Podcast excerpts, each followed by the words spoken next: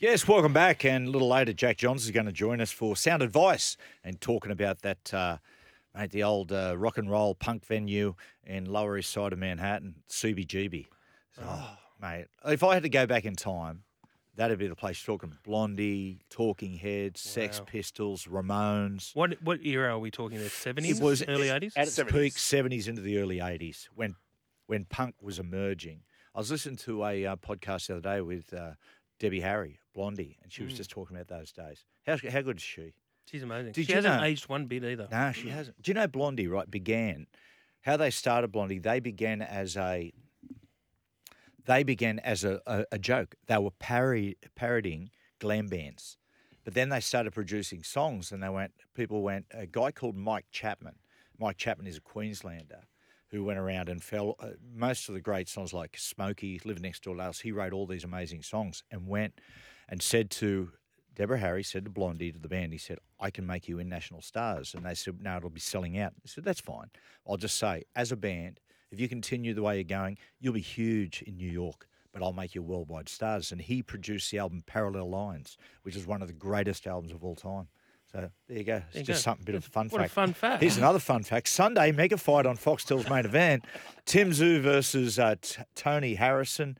Uh, super bad Tony Harrison fighting for the vacant WBO junior uh, middleweight title. But the real prize is to fight Jermell Charlo uh, for the undisputed title. Very, very rare to be uh, undisputed, fellas. Tim Tszyu, you've just, we had him on the show um, last Sunday, Tony Harrison. Great guy, by the way. We'll get to that in a second. But I said to Tony Harrison, you must respect Tim, given the fact that when Charlo breaks his hand, he wants to stay active.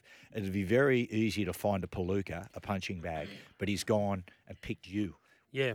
which a lot of experts are saying that he'll beat Tim. Yeah. So, mate, it says a lot about Tim's. I reckon. You know what? But you asked him that. I saw you. I saw that interview. He he wouldn't bite on it though, Harrison. Nah. He couldn't bring himself to say it, but you could see that he wanted to say it. Mm. It is like it's so. You got to get. Oh, oh, oh, it's same as Kambosos in a lot of ways. Yep. You know, they don't do. This, they could have just sat there and and um and collected the paychecks against lesser fighters. There's a lot of great fighters out there that once they hit a certain stage in their career, they just go after blokes who'll just stand there and let them do what they want with them. you know. Yeah. Carry him for six, seven rounds and So he, but he, so he's favourite with the bookmakers, Tszyu, isn't he? years. Is that like a, I- I is that local? The, just the weight of local I thi- money? Yeah, I think it's a combination. I think it's uh, patriotism to a certain extent, but yeah, um, it's interesting. Like uh, uh, Beak, we're talking about him before. Webby said he was on the show, and when oftentimes, oftentimes boxers come in, they've got a big entourage with them, and it's a little yeah, can get you going. Oh God, here we go. And you know, Tony's a tough guy from Detroit, and he walked in with two of his mates and his manager. They were just such great guys. Yeah. They were fantastic. They were like, hey, guys, thanks so much for having us, having us on the show. And they said to Liam Alexander, Movie of the Week's Liam Alexander, hey, man, would you come and just sit with us while the show's going on, talk about the show?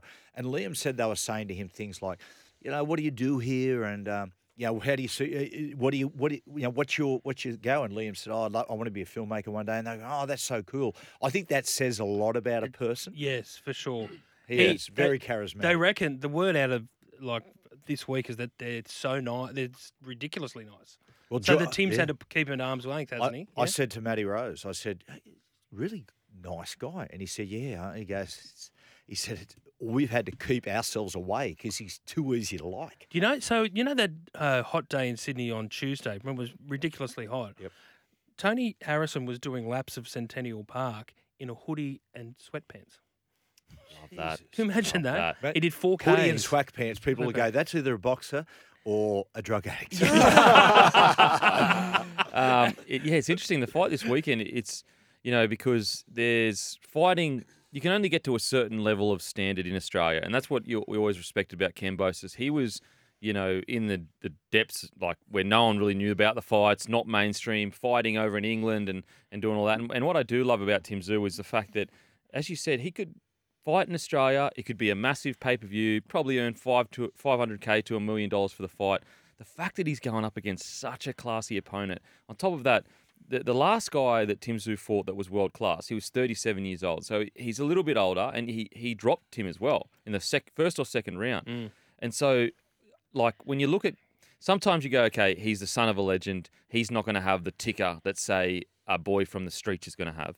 But Tim is that guy. To- Yeah. To, get dropped, come back, win the fight, and then call out another guy that is even better than the guy that dropped you. I mean, it's incredible. Yeah. I think Tim Tszyu deserves all the praise he gets. I watched the fight through the week, Tony Harrison, when he beat Charlo. Mm. Tell you what, he's some sort of counterpuncher.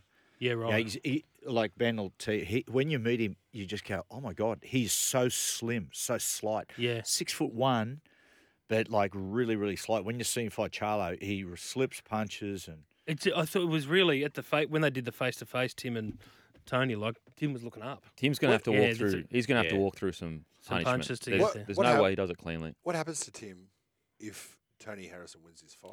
What, what does that put him? Because obviously Uh, the Charlo, I- the It Charlo makes it fight tricky for him. makes it Yeah. is because like these days you get that one loss and you go can- back down. I think the division he's fighting in, Matty, to a certain extent, it, it's pretty at the top. It's there's a lot of very good fighters. I think like he'd have to rebuild, but he could, yeah, like he could survive and bounce back from it, given the the quality that he's coming up against, which is true. If you come up against, like, if he'd have been dropped in that last fight, Mm, and that's when couldn't get back up, yeah. that's when you just disappear at the back door. Um, it was interesting, Tony Harrison. Like we were chatting, and I said, "Have you seen his old man Constantine fight? Constantine Tszyu, they call him in America." Anyway, he goes, uh, he goes, "Yeah," you know. And I said, uh, "What about when uh, you know Zab Judah?" Goes, "Man, amazing." he was t- sort of talking about Kostya. You could see the the respect he had for him, and he kept saying to me, "Is he coming out?"